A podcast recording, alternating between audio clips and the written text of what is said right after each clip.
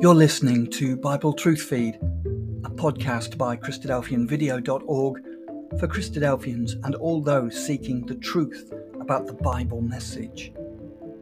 Join us now as we present our latest episode.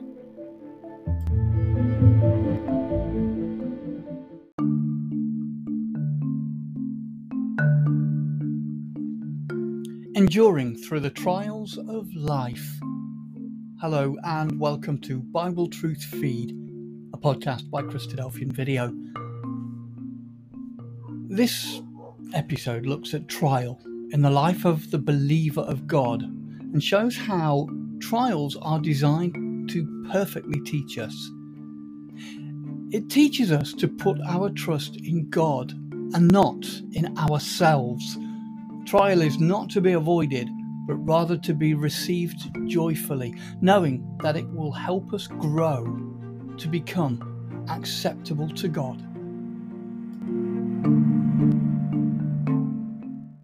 The trials of life are something that I think none of us really wants to go through. Trials are difficult, they're hard, and they're unpleasant.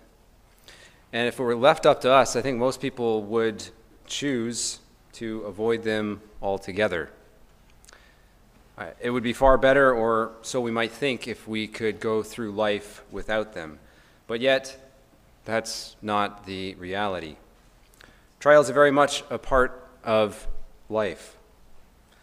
Although they can vary drastically in terms of their severity, and they can be quite different from one person to the next. But one thing is for certain trials play a very important role in the life of a disciple of Christ. And we'll consider just what that is in our thoughts this evening, and also really how trial can help to build endurance. But an endurance of a very perhaps different kind than we might be accustomed to. So, what is our agenda for this evening? Well, first of all, we're going to have a look at physical endurance. What are really are the two components that make up physical endurance. We're going to have a look at spiritual endurance. What is spiritual endurance and how does the Bible talk about it? We're going to have a look at why trial is necessary, what is the need for trial, and then how trial can build endurance. And really, there's again two characteristics that trial, in particular, that trial helps to build, and why is it that those are necessary? Then we're going to have a look at getting through trial. When we do face trial in our lives, it's important that we know how to get through them and some ideas on how we can do just that. And then finally, some examples of spiritual endurance. What example can we take from the faithful of old and how to endure through the trials of life? So, first of all, we're going to have a look at physical endurance. What is endurance?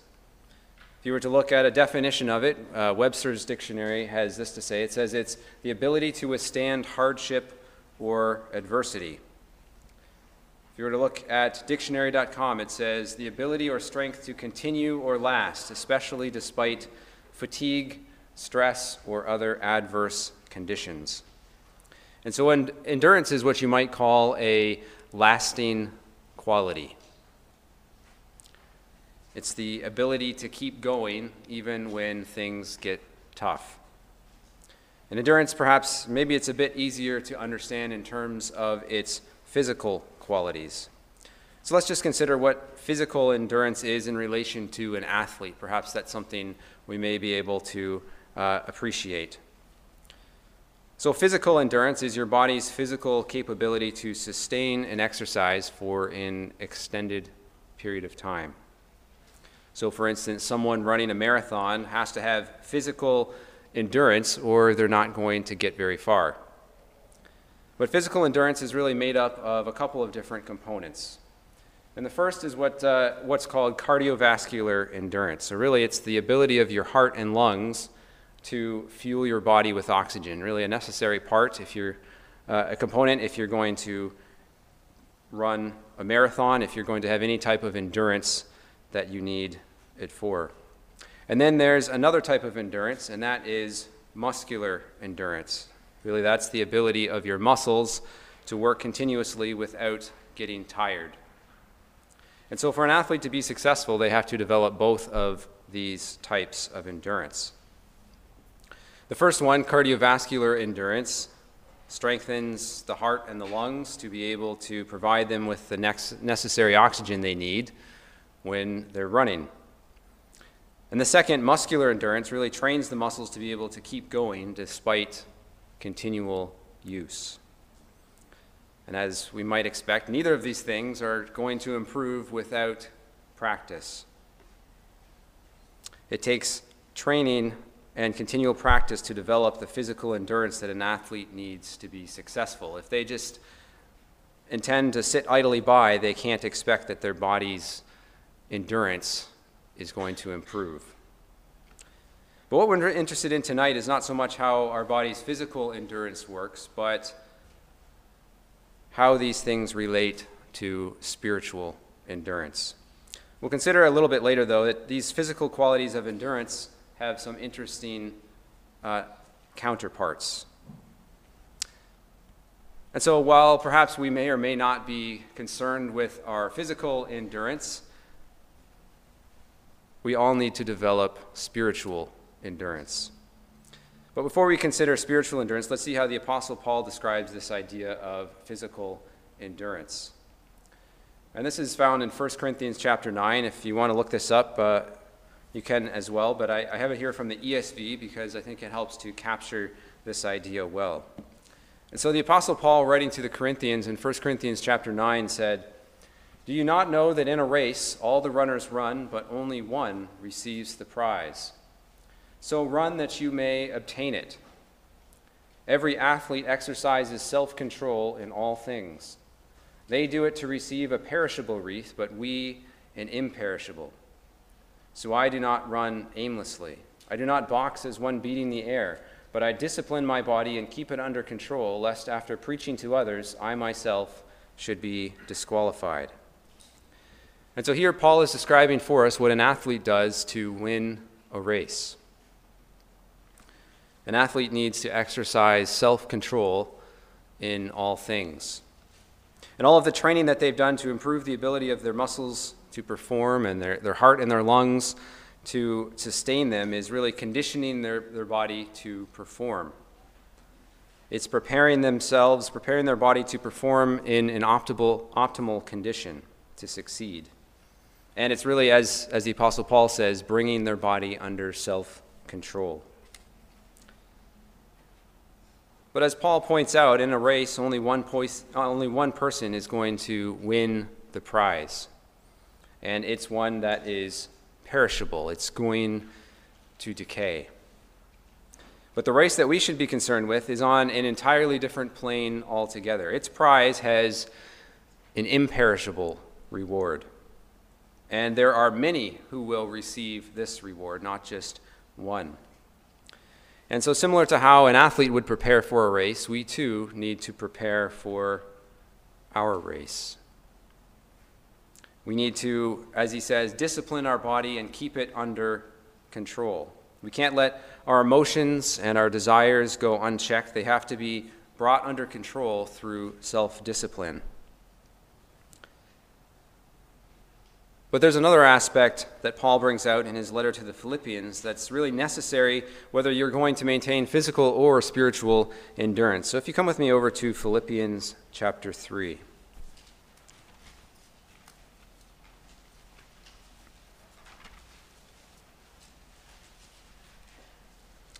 Philippians chapter 3, and we'll pick it up at verse 13. It says there, Brethren, I count not myself to have apprehended, but this one thing I do, forgetting those things which are behind, and reaching forth unto those things which are before. I press toward the mark for the prize of the high calling of God in Christ Jesus. So he says there was one thing that was necessary for Paul to do to maintain his endurance.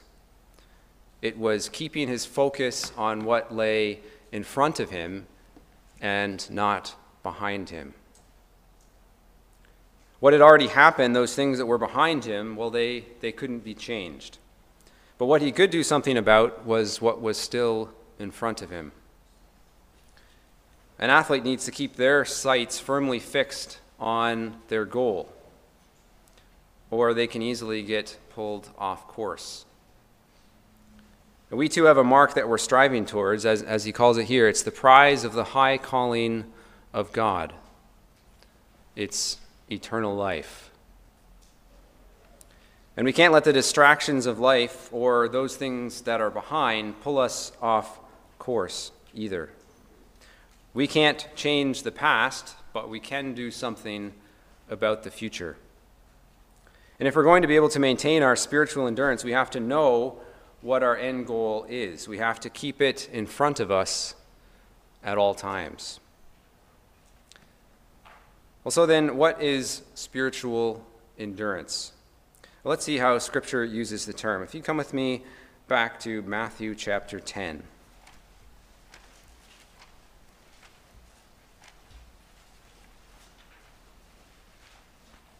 Matthew chapter 10, and we'll pick it up at verse 22. It says there, And ye shall be hated of all men for my name's sake, but he that endureth to the end shall be saved. And so here was Christ teaching to the disciples about endurance. Endurance was a very necessary characteristic, and he says, if we can endure to the end, we'll be saved. But endurance is also known as another characteristic. And actually, the Greek word here for endureth in this verse is the word hupomino, and it's translated in other passages as patient. So, really, we have the idea of patience being a synonymous term to that of endurance. If we endure to the end, we are being patient unto the end. And so, perhaps the idea of patience might bring to mind a few more examples from our daily life for us than that of endurance. But in our reading in Hebrews chapter 12, patience was a necessary characteristic. If you come with me back to Hebrews chapter 12.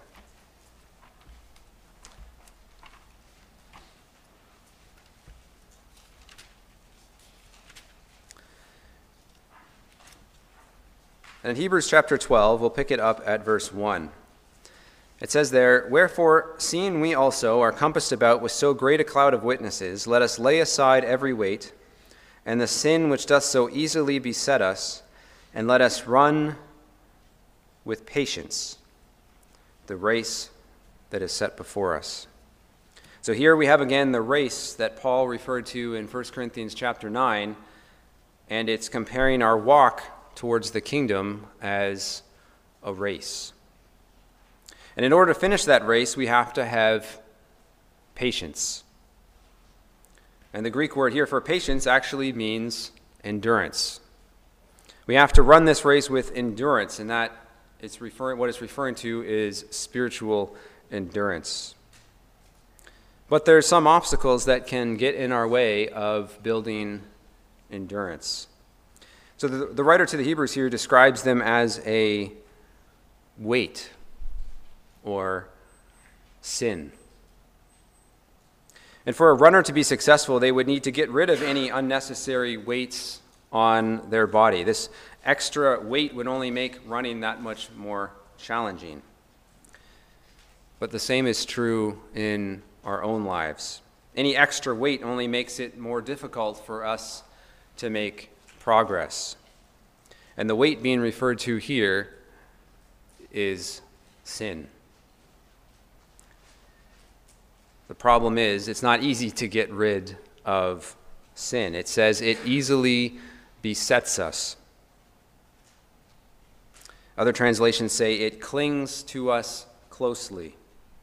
Sin gets in the way of our being successful. It has a way of sticking around even when we don't want it to. But in order to be successful in this race, we have to learn how to deal with sin, how to cast off sin, to lay it aside as if it's a weight that's dragging us down. And this is where patience and endurance is so important. Even when we get rid of sin in our life, it can still come back and drag us down again. We have to develop the patience to deal with it over and over again. So, what is this idea of patience? Again, another definition from Webster's dictionary. The idea of being patient is bearing pains or trials calmly or without complaint. Cambridge Dictionary says it's the ability to wait or to continue doing something despite difficulties or to suffer without complaining or becoming annoyed. I'm, I'm, sure we could probably all think of circumstances in our own life where we had to show patience because someone else was perhaps annoying us. Anyone can choose to show patience in a sort of one off scenario, but to develop this, this characteristic in a consistent manner is far more challenging. To make patience or endurance a part of our character, a part of who we are, takes time. But it's a characteristic that God requires, and it's one that's worth striving for. The faithful of old had to develop this same characteristic as well. Speaking of Abraham in Hebrews 6, verse 15, it said, And so after he had patiently endured, he obtained the promise. And of Moses in Hebrews 11 and 27, it says, By faith he forsook Egypt, not fearing the wrath of the king, for he endured as seeing him who is invisible. And so, if the faithful of old had to develop endurance, and Christ taught that it was necessary for salvation, it's certainly something that we should be concerned with as well. And in fact, endurance is a characteristic of God. I don't know if we necessarily think of it in those terms, but the Bible is pretty clear on this aspect. So let's just remind ourselves of some of these passages of the endurance of God. So, for instance, in Psalm 102, speaking of God Himself, it says, But thou, O Lord, shalt endure forever, and thy remembrance unto all generations. So it's God Himself will endure forever. But so will His truth in Psalm 100 and verse 5. His truth endureth to all generations. His glory will endure forever. Psalm 104 and 31. His righteousness will endure forever. In Psalm 111, verse 3. His praise endureth forever. In Psalm 111, verse 10. His righteous judgments endure forever. In Psalm 119, verse 160. His name endures forever. In Psalm 135. His mercy endures forever. In Psalm 136, this is verse 1, but actually it's in every verse in Psalm 136. His dominion endures throughout all generations. And finally, his word endures forever. And so, really, endurance is a part of who God is. But whereas endurance in relation to us is really much more temporary in nature, with God it's eternal it lasts forever. And so, whether it's His righteousness, His mercy, or His word, God's endurance will last forever. And while we still pale in comparison, by developing endurance in our own life, we're, well, we're becoming more like Him.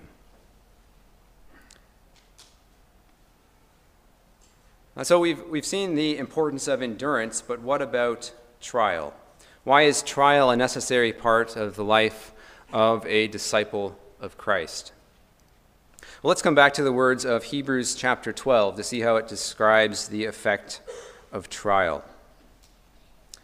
Hebrews chapter 12, if you're still there, if you come with me down to verse 7. It says there, If ye endure chastening, God dealeth with you as with sons. For what son is he whom the Father chasteneth not? So God uses trial as a means to correct us, like a father would with his son.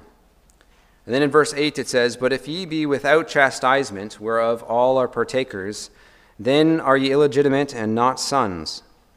Furthermore, we have had fathers of our flesh which corrected us, and we gave them reverence. Shall we not much rather be in subjection unto the Father of spirits and live? Left to ourselves, we stray from the, word, from the way that God would have us to act. But through chastisement, as it says, or trial, we come to know how God wants us to change. And if you notice in verse 8, it says that all are partakers of trial. This really is not an optional endeavor. When we're corrected by our natural fathers, although we most likely won't like it at the time, we come to appreciate and respect them because we realize it's for our own good. But our Father in heaven has a far greater ability to know what it is that needs changing in our own life and how to go about making us realize that as well. In verse 10, it says, For they verily for a few days chastened us after their own pleasure, but he for our profit, that we might be partakers of his holiness. Now, no chastening for the present seemeth to be joyous, but grievous. Nevertheless, afterward it yieldeth the peaceable fruit of righteousness unto them which are exercised thereby. So, God's chastening is done for our profit. And although it's for our own good, chastening or trial is not pleasant. It's painful, it's grievous, and it's difficult. But it's through this difficulty and pain that we can grow. And when we're exercised or trained through trial, it yields the peaceable fruit of righteousness and we can become partakers, as it says, of God's holiness. We can develop the characteristics of God in our lives now. But also, if we're found pleasing in God's sight, He will truly make us partakers of His holiness at the return of Christ when we are given eternal life. But the key to this trial or chastening, though, is that we learn how to endure it. If we don't grow through the trials of life and instead blame God for our suffering, then, well, it won't be of any profit to us. Because trial is designed to perfect us and not to crush us. The Apostle Paul learned this lesson time and time again in his own life. Come with me back to Acts chapter 14.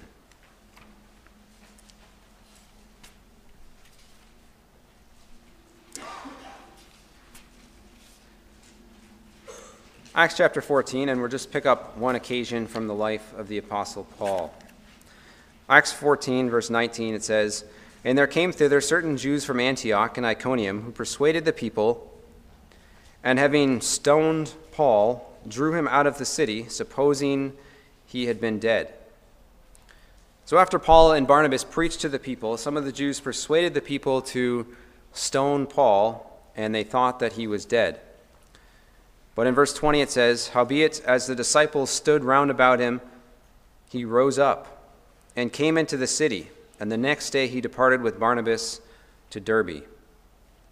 And so, to the great amazement of the disciples, Paul had been spared. He rose up and he went back into the city, the very place from which he had just come. And what was his message to the disciples? Verse 22 confirming the souls of the disciples and exhorting them to continue in the faith, and that we through that we must through much tribulation enter into the kingdom of God. Through much tribulation we must enter into the kingdom of God. Paul had just been stoned, but that was not going to deter him. In his mind, it was really, it was just another trial to prepare him for the kingdom of God. And so that really brings us to our next question, and that is how exactly does trial change us? And how does it build endurance? So perhaps it might uh, help to make a connection between physical and spiritual endurance. We already considered the two components that make up physical endurance. Remember there was muscular endurance, or the ability of your muscles to work continuously without getting tired. But then there was also cardiovascular endurance, or the ability of your heart and lungs to fuel your body with oxygen. And it just so happens that there, well, there's two really main characteristics that are developed through trial, which are essential to spiritual endurance as well. And the first of those is patience. Patience, as we've seen, is somewhat synonymous with endurance, and the Greek word translated is translated as both patience and endurance. But how does trial build patience? For this, I think we have to come back to Romans chapter 5. If you come with me over to Romans chapter 5.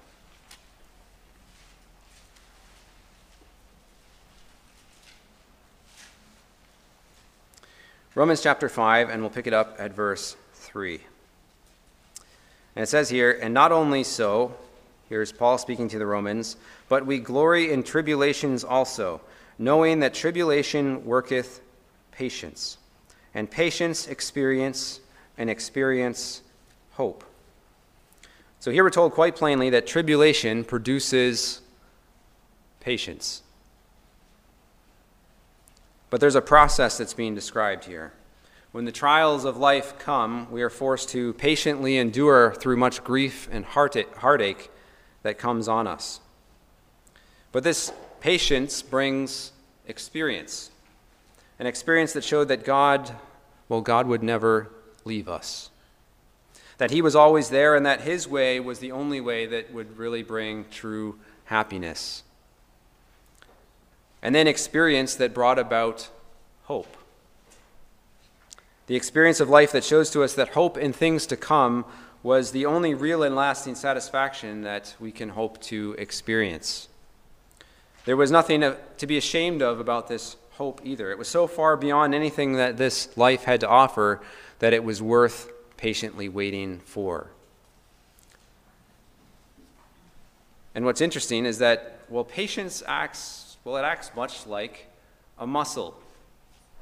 The more it's exercised, the better it works. But if it sits dormant and inactive, well, it's going to create a lot of soreness the next time it gets used. And the way patience gets exercised is through trial. And so even though trial might seem grievous, it's really it's the only way to really develop the patience that our heavenly Father is looking for.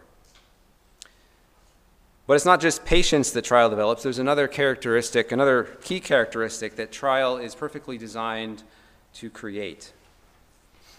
And the Apostle Paul again describes this for us. If you come with me over to 2 Corinthians chapter 1.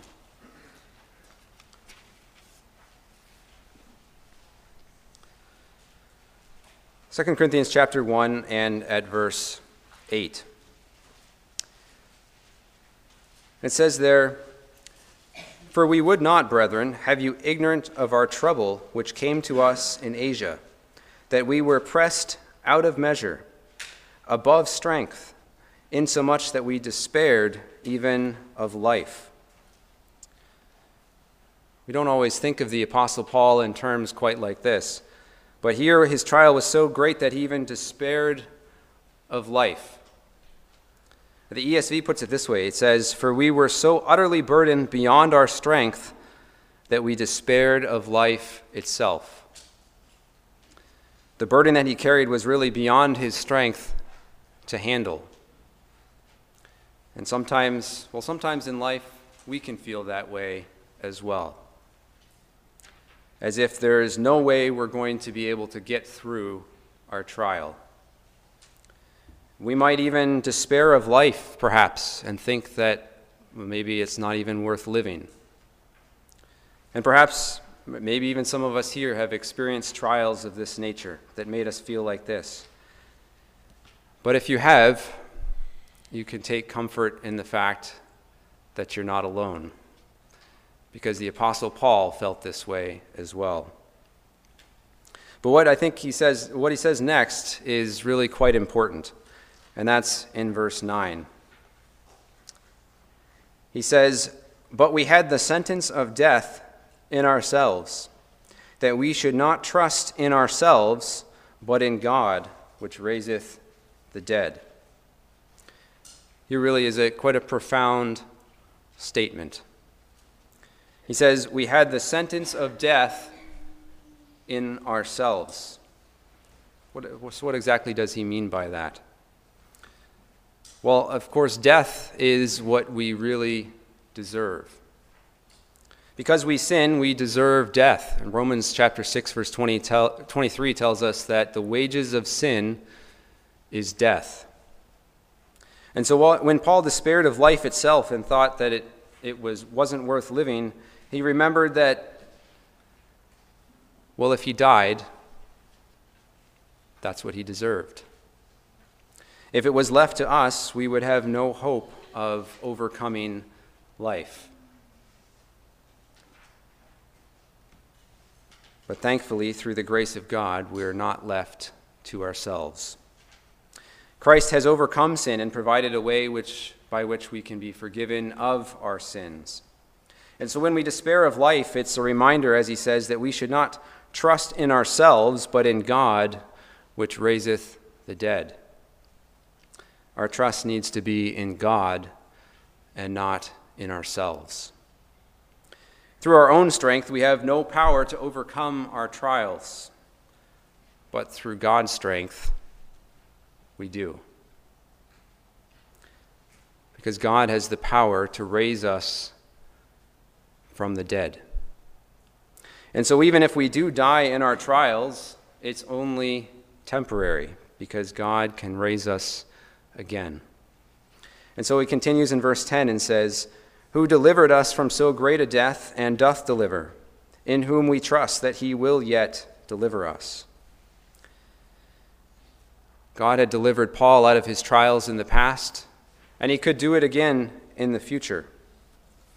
But even if he didn't deliver him in his present trial, there was a greater deliverance yet to come, where he would be raised from the dead and truly delivered from the bondage of sin and death.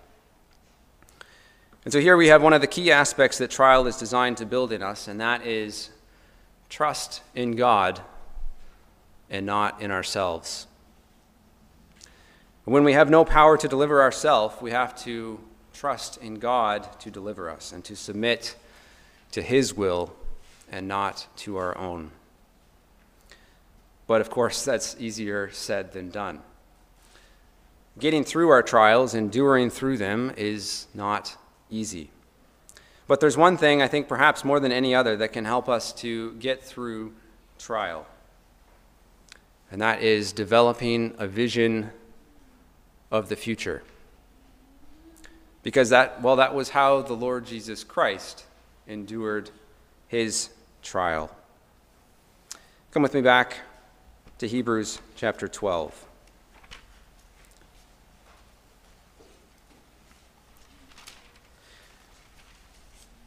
Hebrews chapter 12, and we skipped over a key verse here in verse 2.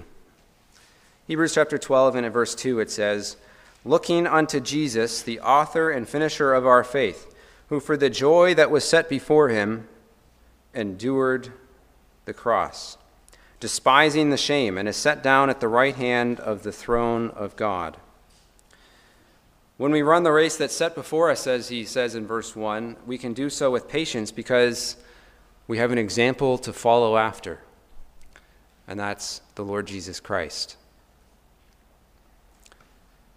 He was able to endure the cross because he had something set before him. It was the joy set before him. He had the joy of the future in his mind's eye, and he could see clearly the time, the day when he would be set down at the right hand of his Father. And so, when everything else seems bleak and we don't know if we can continue on, we can take strength in knowing that there's a much greater day yet to come, when we will no longer have to struggle through the trials of this life. The trials that we face now are only temporary. It doesn't matter what shame we might have to endure. It's really, well, it's nothing in comparison to what our Lord went through. And we're reminded of that in verse 3. It says, For consider him that endured such contradiction of sinners against himself, lest ye be wearied and faint in your minds. If we become weary and faint in our minds, we need to remind ourselves of what the Lord Jesus Christ went through. We need to remind ourselves of what he endured at the hands of sinful men, of which he did not deserve. And it can help to put our own trials in perspective and to submit our own will, or submit to God's will rather than our own. And it can help us to trust in God rather than trusting in ourself. But it's not always easy to determine the, what the purpose of our trials is, or perhaps even what we're intended to learn. And sometimes our trials might not even be primarily for our growth, they might be for someone else's. With me over to 2 Corinthians chapter 1.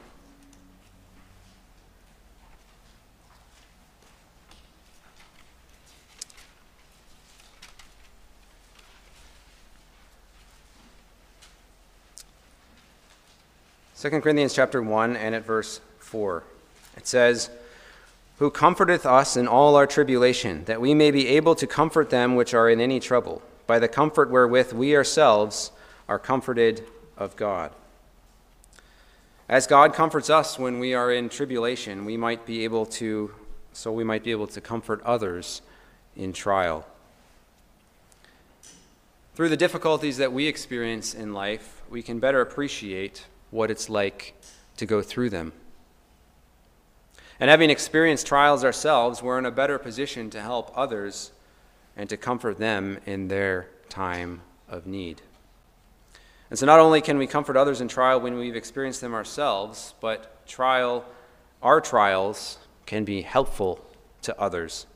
It says in verse 6 Whether we be afflicted, it is for your consolation and salvation, which is effectual in the enduring of the same sufferings which we also suffer or whether we be comforted, it is for your consolation and salvation.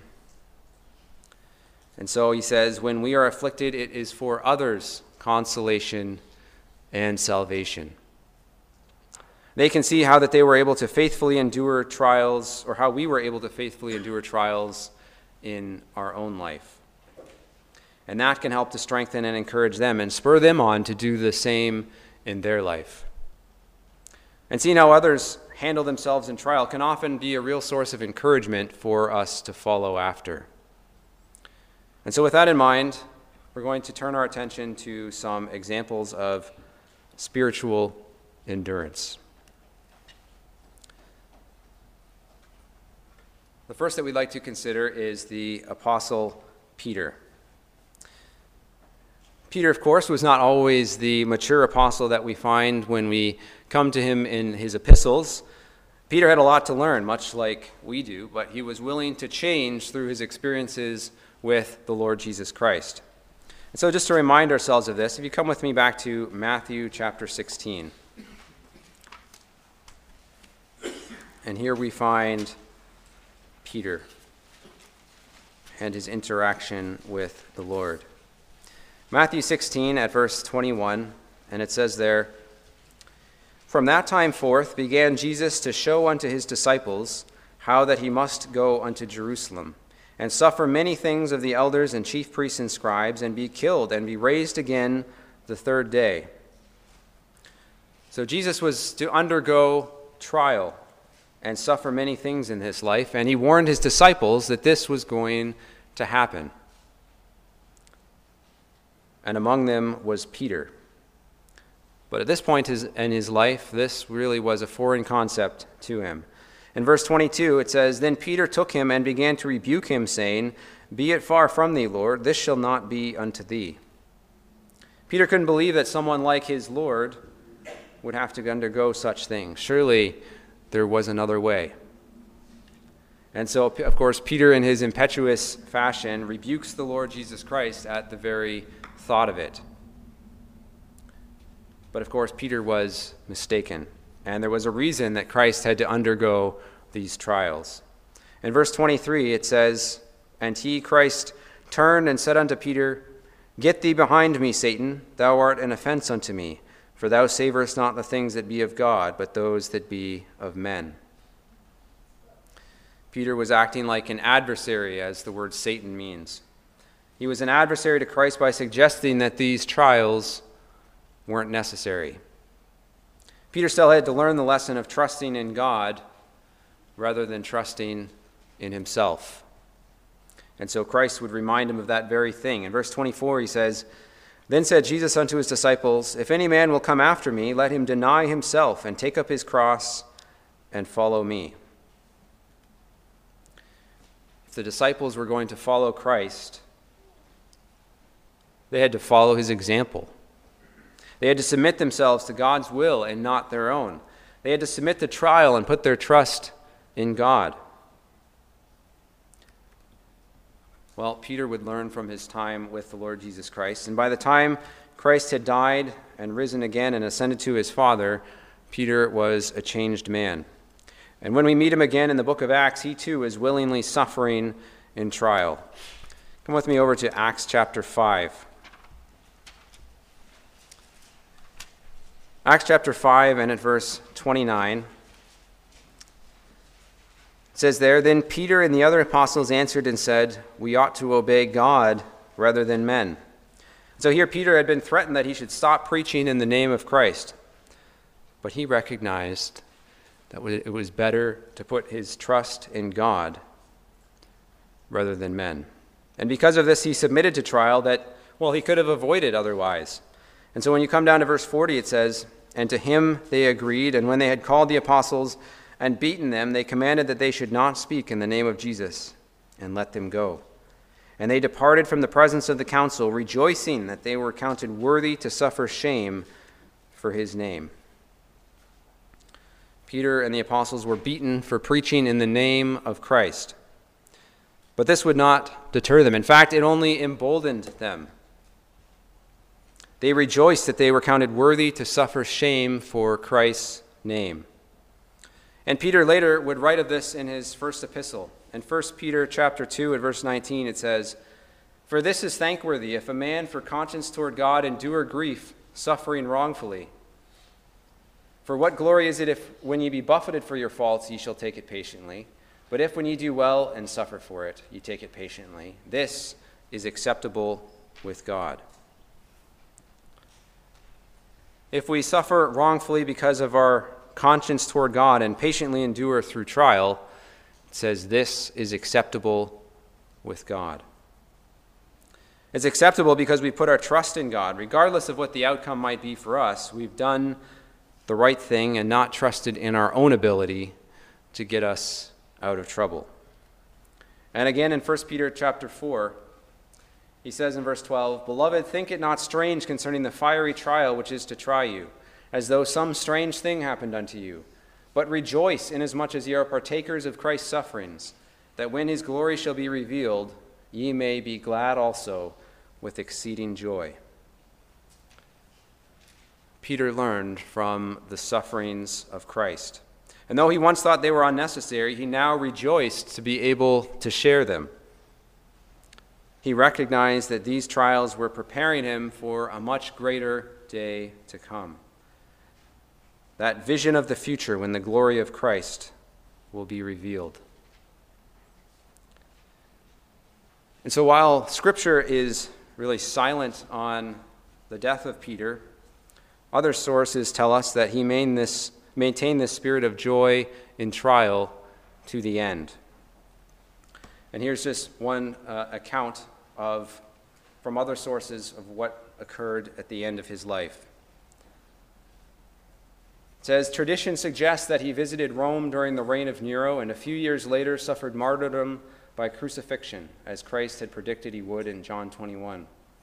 Legend has it that Peter deemed himself unworthy to die in exactly the same way as his Lord had, and so begged his executioners to crucify him upside down, which accordingly was done. Such was the example of the Apostle Peter.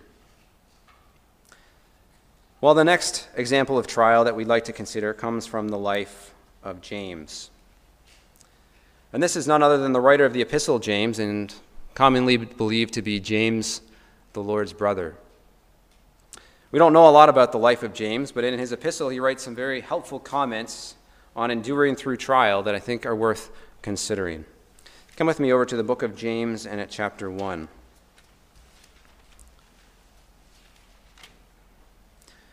James 1 and at verse 2.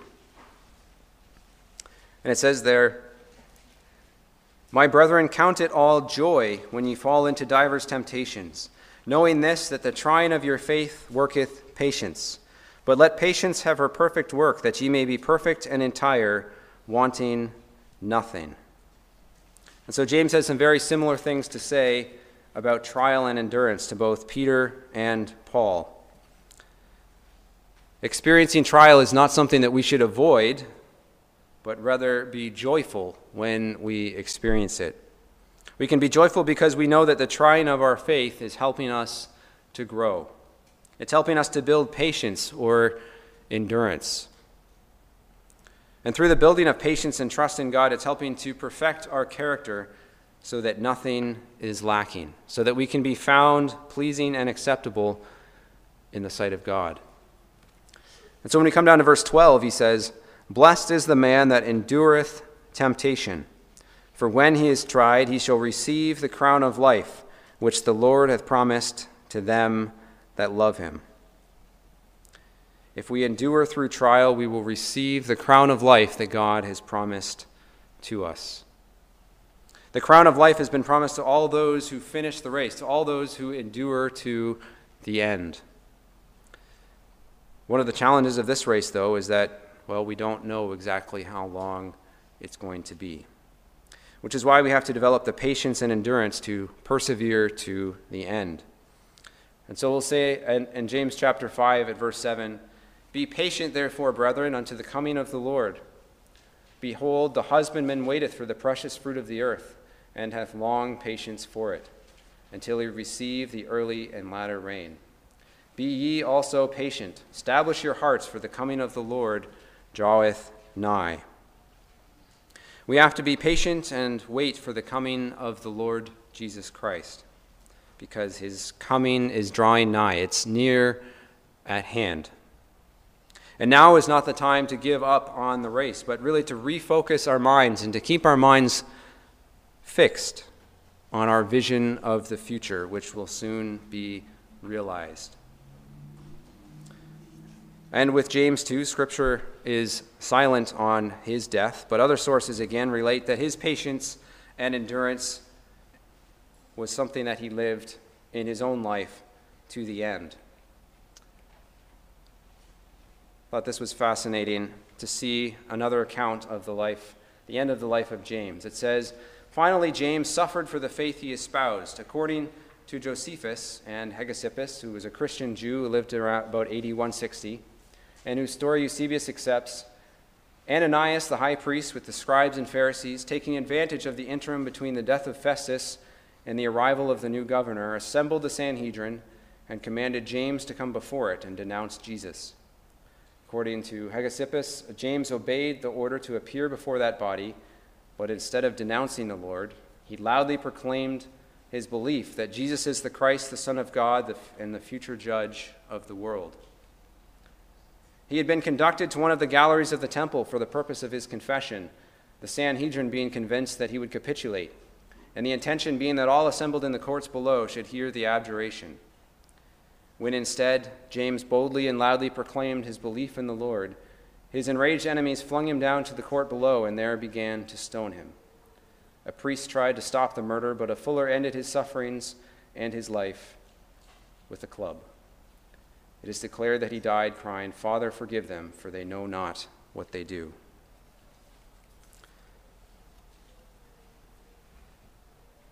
Such was the spirit of and the patience of those who had been with Jesus. It transformed their lives and it gave them a power to endure through trial, unlike anything this world has to offer. And it's the same spirit that we need to emulate and to seek to build in our own lives as we learn to put our trust in our Heavenly Father rather than ourselves. So, our last example of endurance is none other than the Apostle Paul. The Apostle Paul was no stranger to trial. He certainly had his fair share of experiences with it. And we've already considered much of his teaching on the subject, but with Paul, we do actually have recorded for us many of the occasions when he had to endure through trial in his own life.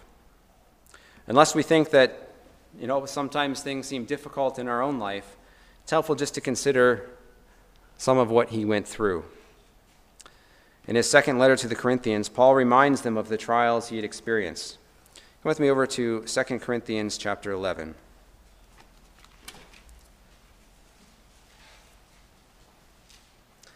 2 Corinthians 11 and at verse 23 it says, Are they ministers of Christ? I speak as a fool, I am more. In labors more abundant, in stripes above measure, in prisons more frequent, in deaths oft. Of the Jews, five times received I forty stripes, save one. Thrice was I beaten with rods. Once was I stoned. Thrice I suffered shipwreck. A night and a day I have been in the deep in journeyings often, in perils of waters, in perils of robbers, in perils by mine own countrymen, in perils by the heathen, in perils in the city, in perils in the wilderness, in perils in the sea, in perils among false brethren, in weariness and painfulness, in watchings often, in hunger and thirst, in fastings often, in cold and nakedness, beside those things that are without, that which cometh upon me daily, the care of all the ecclesias. Paul had experienced trials that many of us will never truly appreciate. And if there was ever a need for endurance through trial, there was certainly opportunity for it in the life of Paul. But what's more important, I think, than the list of what things he endured was his attitude towards it. In 2 Corinthians 4 and verse 17, it says, For our light affliction, which is but for a moment, worketh for us a far more exceeding and eternal weight of glory. While we look not at the things which are seen, but at the things which are not seen. For the things which are seen are temporal, but the things which are not seen are eternal. And for all that Paul experienced, he could still say it was but a light affliction that only lasts for a moment. But how true that is when compared with eternity. The fleeting trials that we experience now are nothing in comparison with eternal life, that exceeding and eternal weight of glory. And so let's just consider one final passage of the Apostle Paul in relation to God's purpose with trial. And that's in none other than Romans chapter 8. Romans chapter 8 and at verse 18. And it says there, for I reckon that the sufferings of this present time are not worthy to be compared with the glory which shall be revealed in us. The suffering and trial that we experience now can't even be compared with the glory which awaits us in the kingdom age. There is a purpose in trial which is far greater than the temporary pain that we might experience now. And so if we jump down to verse 28, it says, We know that all things work together for good to them that love God to them who are the called according to his purpose.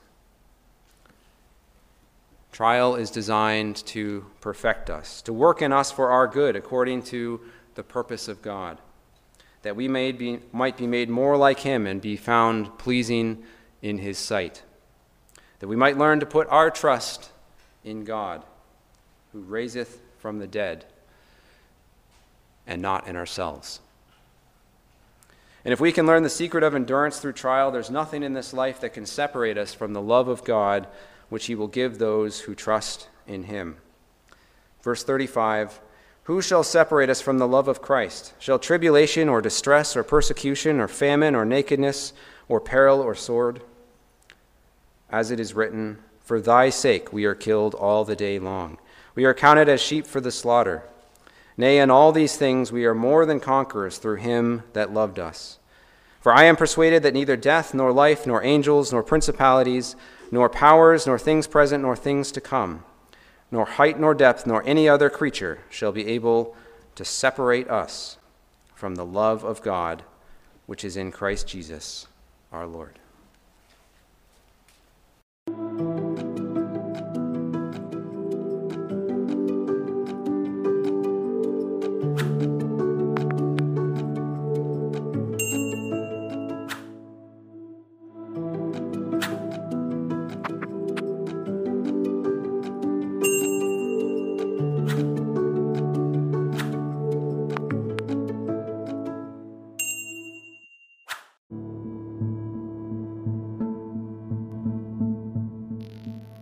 Thank you for joining us. We hope you found the episode helpful. Don't forget, most of these episodes are also available as videos on our video channel cdvideo.org. So head over and take a look. If you have any comments or questions or suggestions, please get in touch or leave us a voice message. We love to hear your feedback. You can email us at btf at cdvideo.org. If you enjoyed the episode, then please share it with others. Until next time, may God bless you in your studies and your walk towards God's kingdom. Amen.